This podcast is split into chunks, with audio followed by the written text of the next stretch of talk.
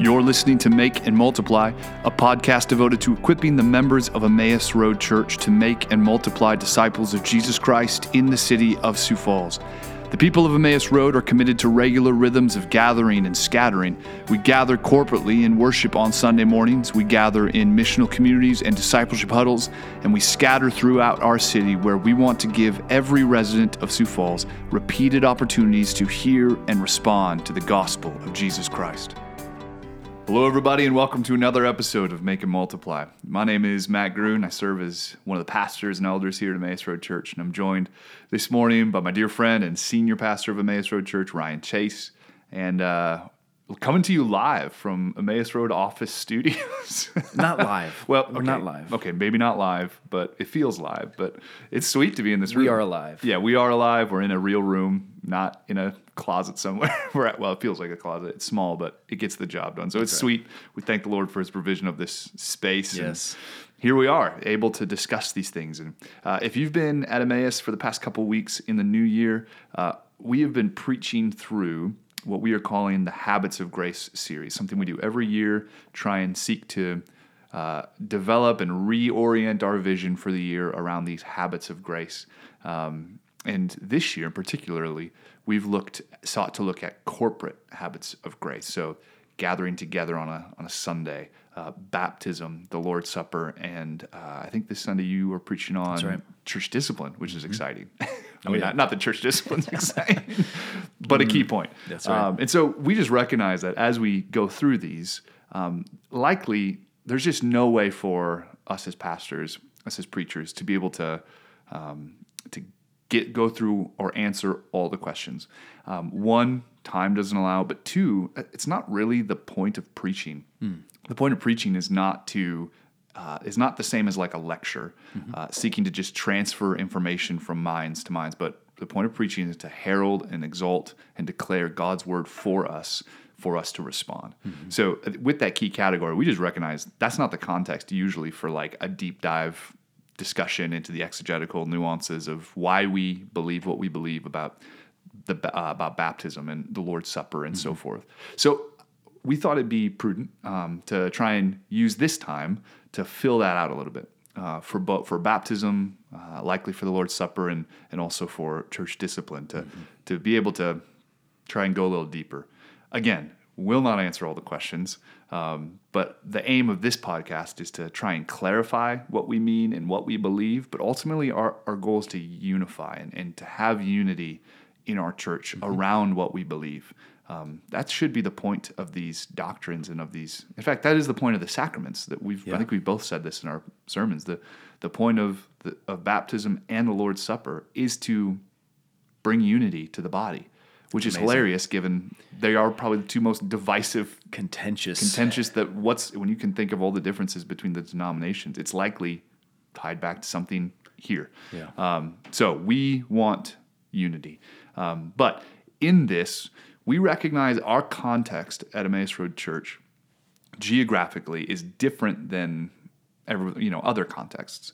Um, for instance, I am grew up in the Christian Reformed Church. I'm a Dutch kid. I grew up reading the Heidelberg Catechism, the Belgic Confession of Faith, and the Canons of Dort. Um, and I, you know, I studied those, grew up loving those, and then now I'm a pastor in Sovereign Grace, which is different. Um, and maybe you are listening to this podcast and you you are a faithful uh, member or faithful regular tender and love Emmaus Road Church, um, but yet grew up like I did or still hold some of those convictions. Um, and you were potentially baptized as an infant and wondering, okay, well, given what you just preached on, and given the statement of faith, and given everything else, what are we to do? Yeah. Are we? where are do we, I stand? Are we okay? What about my my children? What what about them? Um, so our aim here is to, I don't know, to encourage Yeah. and to unify, hopefully. Um, so let's start with that, Ryan. First of all, in this podcast, you know, we want to clarify what we mean. We want to clarify what we believe about baptism and probably how that differs. Uh, we're just going to pick probably a common. Um, you know, there's there's other views of baptism that people in our church might might relate to, but we're gonna we're gonna focus on what the Heidelberg Catechism says about baptism and how we would differ. So uh, let, us start with how should we start? Should we start with Heidelberg or with us? Oh, yeah, you can. Yeah, start with Heidelberg. Okay, great. Uh, the Heidelberg Catechism is beautiful. I think let's just start there. Mm-hmm. It's incredible. It's so devotional. It's it, it's it's it's other than the Sovereign Grace Statement of Faith. It is my favorite catechism mm-hmm. because it's so beautiful. It's so so devotional, so heart ah, just makes causes you to treasure Christ. And how can a catechism do that? Mm. But it does. Um, and we were talking before we turned on the mics. I think what ninety eight percent of the catechism of the Heidelberg we would read and affirm wholeheartedly, yes and amen. Um, but the section that deals with baptism for the uh, for the Christian Reformed Church, the Dutch Reformed Church, uh, falls into Lord's Day 27. So for all you who've got your catechisms out, we're in Lord's Day 27. Question and answer 72 through 74. Um, 72 and 73, question and answer, those are, we would agree totally. Mm-hmm. Does the outward washing of water itself wash away sins? No. Only the blood of Jesus can do that. So that would separate you know the Christian Reformed Church, the Reformed churches from the Catholic churches and some Lutheran denominations, uh, where where grace is so tied yes. to the sacrament, to the water, that faith is not necessary. Just the application of the water right. causes faith or the, or, the, the washing away of sins, salvation, good. regeneration, yeah. and that would also separate sovereign grace. We we would also join with with the Catechism, the Heidelbergans, because in our statement of faith, it also says that grace is not so tied to the action that one can be saved only through it. Yeah. Um, so that's helpful. Uh, question and answer 73 just kind of elaborates on that. But here in question and answer 74 is the key one. Uh, question Should infants too be baptized? Answer Yes. Infants as well as adults belong to God's covenant and congregation. Through Christ's blood, the redemption from sin and the Holy Spirit, who works faith, are promised to them no less than to adults. Therefore, by baptism, as a sign of the covenant, they must be incorporated into the Christian church and distinguished from the children of unbelievers. This was done in the Old Covenant by circumcision, in place of which baptism was instituted in the New Covenant. Uh, mm. So that that would be the primary question and answer that we would just disagree mm-hmm. with. Um, and it's not a disagreement of just we just don't like it, uh, but a disagreement rather of uh, of, of, an exegetical yeah the exegesis reading. of the texts, which are footnoted in the Heidelberg there. Correct.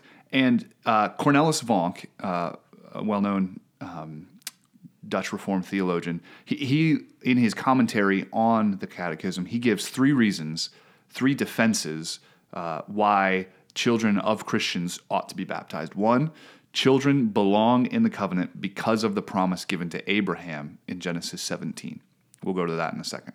Uh, number two, the children uh, in the ch- children in Exodus, or in I guess it would be Deuteronomy and Joshua. It was the children of those who were saved from Egypt that received the promised land. It wasn't the the people who walked out of Egypt. It was the children of them. That, so that Exodus generation disbelieved. Correct. They were kept out of the promised land, but their children inherited the promised land. That's right. Yep. So there's a that shows a continu- uh, a continuation of the covenant promises mm-hmm. to their offspring. And then finally, number three, circumcision is the new covenant sign, or uh, was the old covenant sign that now baptism replaces in the new covenant. Yeah. Um, and critically, what causes you to belong to the covenant is your being born into the family. Birthright. In, birthright. It is baptism then for, for infants is not them becoming members of the covenant, but they already were. Mm-hmm. This is just a, the formal the declaration. Sign is just applied the sign and then the seal. Yeah. Um, so those would be the three defenses. The th- the the catechism then maintains that threefold right of children of Christians to be baptized. Mm-hmm. So Ryan, where do we start? Where do we start? Because this is the one area that I think we would draw distinction, and we want to do so carefully. We want to do so generously. Mm-hmm. We want to do so biblically. Right. So, so how, how, how do we do that? Yeah. Maybe starting at the end there, um, the claim was made baptism is the new covenant sign that replaces circumcision, the old covenant sign. Mm-hmm. And the Heidelberg footnotes cites Colossians 2 11 through 13. I think that's a good place to start. That's good. We would recognize there are important um, elements of continuity between the Old Covenant and the New Covenant, but we would also highlight and emphasize there are some major differences as well. Yeah. So it's not just a one to one, you know, baptism Mm. just comes in and replaces circumcision and everything else remains the same. There there is something new about the new covenant. Yeah. And not so new that it's not anticipated or foretold or Yes. pointed to in the old covenant. It's not like God does a 180 and says, "All right, I, I was trying it this way. It that failed. didn't work." Yeah, that's So good. it- it- that is it, one danger to guard against is that thought of like old covenant was works, legalism, law. New covenant, God says, scrap that. That didn't work, um, and it was all just you know a trick anyway because Mm-hmm. I knew you couldn't do it. So now we're going to go this route. No, we, we believe there's grace in the old covenant. Um, but in the new covenant, and, and the old points to this, when the old is already anticipating, even that sign of circumcision is pointing to not the outward circumcision of the flesh, but the need for an internal change worked by the Spirit of God, circumcision of the heart. The heart has to change. That's good. And what's the promise of the new covenant? Well, we're told explicitly in places like Ezekiel 36 and Jeremiah 31 this is the covenant that I'm going to make. I'm going to take out your heart of stone. I'm going to give you a heart of flesh. I'm going to write my laws on your heart. I'm going to put my spirit in you, and I'm going to cause you to be careful to walk in all of my ways. Hmm. So it's, it's not, again, that God's moral law is changing or his requirements of obedience change. He still calls his people to live by faith, but he's, he's promising that internal work of the Spirit causing regeneration, sanctification. So uh, to go to Colossians 2, This is really as, just as you as we turn there. This is so important because that that helps us as we think of the differences between the old and new are not black and white. Yeah. it, it's a it's the difference between like a seed and the tree. Yeah. it, it's a it's actually a deepening, a broadening, a uh, a more beautifying, Maturing, gro- maturing, growing of the promises God made to Abraham Mm-hmm. and all the way back in the garden, the promises he made. This now in the new covenant in Christ, which is the critical point, in Christ now, those promises explode. Mm-hmm. Uh, and because of that, some things change, but not, like you said, not in a 180, like, Mm-hmm. well, that failed, let's try something else. Rather, in a, well, this is what it was always intended, and now it's come to fruition because of Christ. Yeah. So that's important. Right, Yep. And so, because of Colossians 2, we would agree baptism is, there's a correlation between circumcision and baptism, old, old covenant sign, new covenant sign. Yes. Yes. But there's a difference too. And the text itself, I think, makes this clear when you read Colossians 2, starting verse 11. Uh, in him also you were circumcised with a circumcision made without hands by putting off the body of the flesh by the circumcision of Christ. So there Paul's introducing that language, the circumcision of Christ. What is that when he can look address the whole church there in Colossae and say, "You were circumcised with this circumcision made without hands." What was that? Well, verse 12, having been buried with him in baptism, in which you were also raised with him through faith in the powerful working of God who raised him from the dead. So Paul calls it a kind of circumcision. He says, When did that happen? When you were baptized. When you were baptized in Christ, you received the circumcision of Christ, putting off your body of sin, the flesh, and you've been united to Christ. Mm. I think it's Wayne Grudem who points out if you take that text and you ask, Can, can I say all of that to a baptized infant who's not trusting in Christ? Is, is all of this true of a baptized infant? Um, take these phrases uh, buried with him, raised with him through faith in the powerful working of God.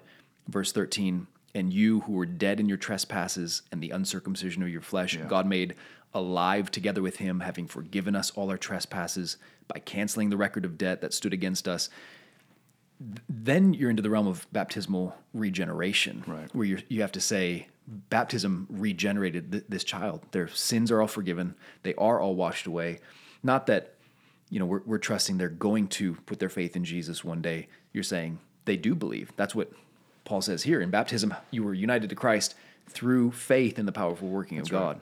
in that just textually again we want to make our case from from the text Just textually paul here just so connects our faith and not just faith not the potential of faith, but Right. the act, like what he says, and God made alive together with him, having forgiven us our trespasses. That there's a forgive. There is regeneration that's taken place. He is connecting that in a in a way to baptism that we would find to be inseparable.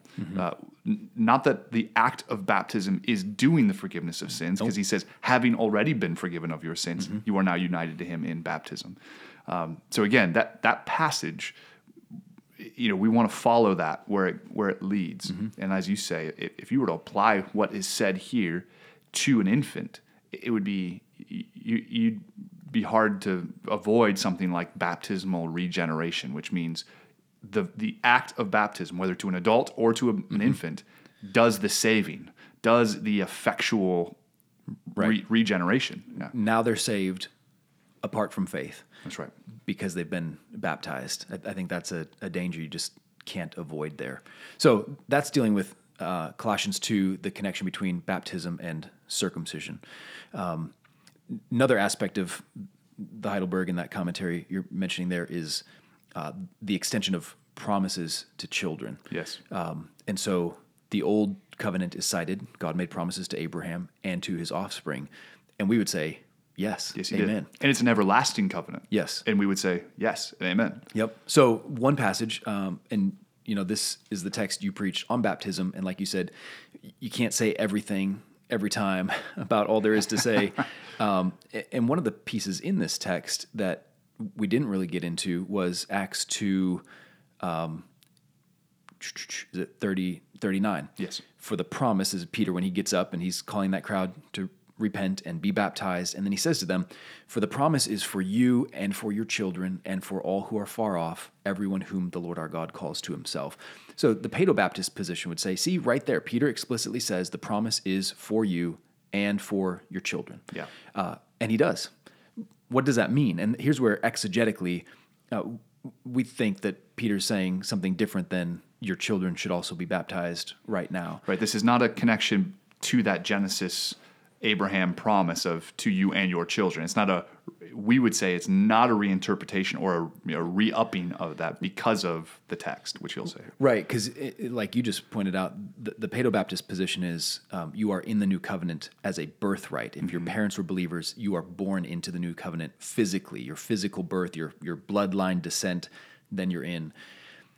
Where, whereas, and we'll get into this a little bit with who are the children of Abraham. We believe in the new covenant. New birth is what counts. Right. So you are born into the new covenant through the regenerating new birth that the Holy Spirit produces when He causes you to be born again, raises you from the dead. But the exegesis of Acts 2, um, I, I, here's how it makes most sense, uh, most helpful to me. Um, take the whole statement. Peter says, The promise is for you and for your children and for all who are far off, everyone whom the Lord our God calls to himself. So, what does it mean when it speaks of children? What does it mean when it speaks of those who are far off? I think in the Paedo Baptist position, to be consistent, you'd have to take the rest of Peter's phrase and say, well, if it's if it's for my children and they're born in by birthright, I also take that phrase, all who are far off, then we could baptize our unbelieving neighbors. We could baptize atheists. We could baptize Buddhists and Muslims on the other side of the world. We should just baptize people into the covenant so that they're in because they are all who are far off, and baptism should just be applied to them. Well, that would be inconsistent, and Paedo Baptists don't go there. They would just apply it to the children of believing parents. So, what does it mean? I, I think if it if it means what they think it means in the first half, it proves too much. It's one of those Yeah. that leads to an inconsistency in the end. Um, so we take it to mean Peter is saying this promise of the Holy Spirit and this promise of salvation is not limited to that place and time. He is extending it out in two aspects time and space. Time, when he's talking about for your children and coming generations, this is not a promise just for Those here, first century, those who were there on that day. This promise is, extends out into the future. And so here we are 2,000 years later with confidence. That promise, Peter stood up and preached to that crowd there. That promise is for us too. Hmm. And we can preach that to our children and say, hmm. this is for you also. It's not limited by time. And then the other aspect of his phrase there is the geography, all those who are far off. So there, there's a time and space dimension to this, and Peter's saying this is who the promise is for. People all everywhere and anytime. And again, exegetically looking back in the text, what is the promise? What is it? Well, the promise that Peter makes is that to repent and be baptized, every one of you, in the name of Jesus Christ, for the forgiveness of your sins. And the promise you then will receive the gift of the Holy Spirit. So the mm-hmm. promise is this repent, believe, be baptized. Yes. So that's and if you repent and if you believe, you will be saved. You'll have your forgiven for your sins forgiven. You will mm. receive Christ's Spirit. That's the promise, and he- his extension of it is not the like the covenantal necessarily promises going out, but rather it's, he's, he's saying this is true now, like you said, for Yeah. us today. That's true. It'll it will be true also for my children mm-hmm. that if they repent and believe, they mm. can be baptized, they can have their sins forgiven. That that promise is true for them as well, and for their children, and for their children. That it doesn't run out. Right. It's not. Ex- it is exhaustive and goes in all directions. Yes. So we can affirm, because this is a big deal for Paedo Baptists, you know, baptism assures our kids that this is for them. Mm-hmm. And we would say, we can preach the gospel to our kids, confidently saying, This is for you. the right. gospel is for you. Jesus is for you. So trust in him and believe in him. And we don't have to baptize them first in order to give them that assurance, this is for you. Right. We're just, we make that free offer of the gospel and call them to repentance and faith. So then I think um, the other aspect in there related to this of who are the offspring, because yes, God's covenantal language throughout the old covenant, he's, he's saying to, this is to Abraham, this is for you and your offspring and their offspring into future generations. Everlasting covenant. Yes. So who are the offspring of Abraham? It has something changed because if it hasn't, then it. So really, the question is, has anything is what is continuous and what is not continuous? Right. What did what happened when Jesus came? Did, did what changed and what didn't? And so for us, I think it's important that we recognize that between Genesis 17 and us is the cross. Right. And not only do we have the cross, we have inspired speech and inspired writing by the greatest, one of the greatest minds that's ever lived, Paul of Tarsus, right. who gives commentary on this and helps us, takes us by the hand and say, when we ask, like, okay, who can know what's the difference? He takes us by the hand and walks us through. Yeah. like children, just here's you will you, you're going to ask this. This is this. And it's so helpful. Yeah, Yes. go ahead. Yeah, so three passages come to mind. Uh, one is Romans 4, uh, verses 9 through 17. And Paul there is talking about the blessing of justification. He defines that in the earlier verses there in Romans 4. Essentially, the blessing of justification is having your sins forgiven. Mm-hmm. Incredible blessing. He quotes David Blessed is the one whose sins are forgiven, whose lawless deeds are remembered no more. And then he asks in verse 9, Paul does, Is this blessing, the blessing of justification, the forgiveness of your sins, is that then only for the circumcised or also for the uncircumcised? For we say that faith was counted to Abraham as righteousness. How then was it counted to him? Was it, and here's a timing question, was it before or after he had been circumcised? Hmm. It was not after, but before he was circumcised. He received the sign of circumcision as a seal of the righteousness that he had by faith. And that's where we get the language of sacraments as signs and seals. That's right. Because Abraham received this as a sign and a seal of the righteousness that he had by faith while he was uncircumcised. And the purpose, this is important, the purpose was to make him the father of who? Bloodline descent, offspring only? No, the purpose was to make him the father of all who believe mm-hmm. without being circumcised. That, that is Gentiles. So, people who are not physically descended from Abraham, God's purpose was to make Abraham the father of a multitude of nations, including people who were not born from his physical line, his lineage. And this became a serious New Testament problem. Yes. In fact, the whole book of Galatians is dealing with this issue of Yes. okay, great, Jesus expanded the covenant to the Gentiles. Now what? Right. They in Galatians, Paul is fighting for the gospel because of this misunderstanding between Jew Gentile relationship. of right. okay, great, you guys can become Christians, but first, because of these promises, you need to become Jews 1st Mm-hmm. by doing the external sacrament of, or the external process and the external sign of circumcision. Yeah. A- And Paul goes to blows to defend that, uh, to, right. to, to defend against that. Sorry, Yes. Yeah.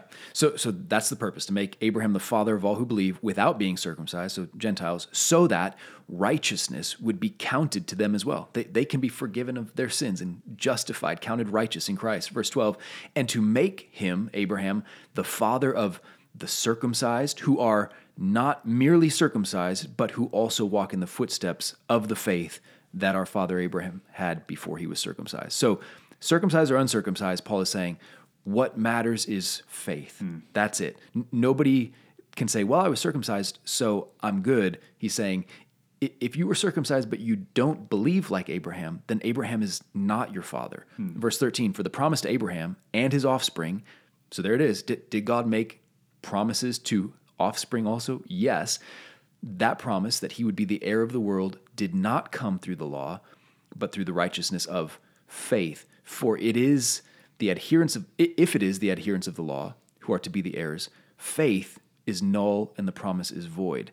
Th- that is, if it's just a physical descent birthright thing, then it's not about God's promise. It's just about Abraham's bloodline. Hmm. And, and so there's no need for faith. There's no need for promise. All of that's null and void. Then you really do need to be circumcised. Yep. Even in the New Testament. That's right. You have to be born into it. And verse 15, for the law brings wrath, but where there's no law, there's no transgression. That's why it depends on faith, in order that the promise may rest on grace and be guaranteed to all his offspring, not only to the adherent of the law, but also to the one who shares the faith of Abraham, who is the father of us all. And then he quotes the promise, as it is written, I have made you the father of many nations. That, that was the promise. God said, I'm going to make you a great nation. I'm going to make you the father of many nations in the presence of God in whom he believed, who gives life to the dead and calls into existence the things that do not exist. So, so that's foundational to understanding it, how does the new covenant, like you said, the, the seed planted in the old covenant promise to Abraham, when that grows to maturity, what does it look like? And Paul's saying, here's what it looks like. It looks like people who are not physical descendants of Abraham being the children of Abraham because they share the faith of Abraham. I remember Ryan when we had first met, and I was still a a, a card carrying member of the Paedo Baptist Club, and I, I was really gonna I was gonna corner you, and I was gonna make you see. and I just remember you walked me through Romans four, eh, Romans nine, Galatians three, and those just stuck in my craw because I was just like. Ah, okay, yeah. I mean, it, the, it, it's what you just read. Uh, all you know, seven verses or eight verses there. That's just difficult to systematize your way out of. Uh, it- the the text is it, it's not it's complicated, if you will, but it's clear. Yeah. It- it's not easy and simple, but he does walk step by step by step to show you how what is how the Old Testament in its beauty, but in its infancy, how Christ changed things for us now. And because the question for us is, well, okay, now what? Yeah. Because what that says for me is I do belong. The promises of both the Old and the New Testament are for me. Mm-hmm. Because not because I was born into the bloodline of Abraham, but I belong to Abraham by faith. Yeah. I share in his faith. And uh, Paul uses that language elsewhere in uh, places like, well, I'll, I'll read this one, Galatians 3. 24 through 20, 29, he says, So then the law was our guardian until Christ came, in order that we might be justified by faith. But now that faith has come, we are no longer under a guardian, for in Christ Jesus you are all sons of God through faith. For as many of you were baptized into Christ have put on Christ. There is neither Jew nor Greek, there is neither slave nor free, there is neither male or female, but you are all one in Christ Jesus. And if you are Christ's, then you are, here's that phrase, Abraham's offspring, heirs according to promise. So here again, Paul, and again, remember Paul's burden in Galatians is to defend against this external sign being the thing that right. unites you to Christ. No, it is only and ever and on, and Paul's not saying that this is some new thing out of nowhere, but rather it's always been by faith. This has right. always been the marker. The reason why the promises were given to Abraham is because he believed by faith. Mm-hmm. God out of picked him out of obscurity, made promises to him, and he believed them. That's it. That's it. And he, it was, you know, uh, Genesis 15, and he believed, and it was, he believed, and it was credited to him as righteousness. The very phrase that Paul's going to pick up again in Romans chapter 3. So it, it- you see the, the, the, the great tapestry that is Scripture being, you start to like follow these threads and you back up and you see the majestic tapestry. You see the whole thing. Um, it's an it, it really is breathtaking and should cause us. It should unify us. This should be the thing that binds us together and say, no, we belong to Christ Yes. because of the what He's done for us, and that has now in His saving work has dealt with our sin, and we now trust His promises because they're true for us by faith. Yeah. Amen. So Galatians 3 answers that question. Who are the offspring of Abraham? Did hmm. God make promises to Abraham and his offspring? Yes. Who are the offspring of Abraham? Those who share the faith of Abraham. Hmm. Galatians 3. You you believe you are sons of God and your offspring of Abraham and heirs of the promise, which means new covenant is not like God scraps those and says, Right. you know, I made some some promises to Abraham, but now we're done with that. No, all the promises to Abraham are fulfilled in Christ, and they belong to everybody who is united to Christ by faith. So, like you said, it, it's complex but clear. Paul's point is to single out faith. So, what about somebody who is a physical descendant of Abraham, has the external sign, they've been through all of that, and they don't believe? Then that's not true for them. What about a Gentile who did not descend from Abraham and has not been circumcised, but they believe? Paul says, then they're in. Circumcised or uncircumcised, it's it's faith. Uh, Romans nine is the other passage we go to briefly. A couple verses there, six through eight. It is not as though the word of God has failed, Paul says, for not all who are descended from Israel belong to Israel. That's an incredible statement. Yes. God's talking about his promises to Israel, and and then Paul's dealing with the fact that there are unbelievers in Israel. Hmm. What does that mean? Did God did, did he fail in his promises to them? Paul's answer is not all who are descended from Israel belong to Israel. And not all are children of Abraham because they are his offspring. That that hmm. is even more clear. Yeah. Right there in verse 7. Just because you're his offspring doesn't mean you are children of Abraham. But, and then he quotes the Old Testament when God told Abraham, through Isaac shall your offspring be named. And he shows there, Abraham did have other children, but it was Isaac who was the child of the promise. And through Isaac, his offspring would be named. And so, Paul's point, verse 8, this means it is not the children of the flesh who are the children of God, it's the children of the promise who are counted as his offspring. Hmm. So, again, those who share the faith of Abraham, that, that's how it's, it's traced. So, I, I think that would kind of flesh out some of the exegetical reasons that we recognize there is important continuity between the old and new, but there are important discontinuities as well. And it's it's we need to remember what is it that makes the difference? What is it that switches it from the old to the new? It's Christ. Mm-hmm. Christ and him crucified. And for both the old for, for Abraham, he he looked forward to see that that would be true. For us, we look back to the to the death and resurrection of Jesus, and it is true. and so it's for it's by faith for us. Oh man. So that that would be the main just to, as we flesh this out, that would be the, the key difference between uh, we who practice believers baptism, which it's important to note, it's not that we practice adult baptism. Uh, you know, baptism is not for just adults. Baptism is for those who are united to Christ by faith. So we believe in believers baptism. Now, that that could be a teenager, that could be a you know a, a child, depending on whether or not they are united to Christ. That is the difference, um, as opposed to infant baptism, where we baptize the infant because the promises are true from their birth. Um, so, Ryan, we had high hopes of getting a lot further. We because one of we, the questions we kind of knew this was going to be a two we kind of knew, yeah. That we did go in with eyes a little squint. I I did have my questions, but one of the questions, the driving question that I think we our aim is to now answer next week in part two, is what about those among us who at Emmaus who grew up like I did, who was baptized. You know, I was baptized eight days after I was born on Mother's Day, uh, and made profession of faith in high school. which is just perfect because really is. circumcision was Well, to be done on the eighth we like day. to, you know, Nancy. She likes to follow the rules here. So we, I, she had it scheduled. All my family was there. It was great. Uh, But what about those of- that are in our church that are hearing this and saying, "Wow, man, I love Emmaus. I love our community. I love our preaching and teaching and everything.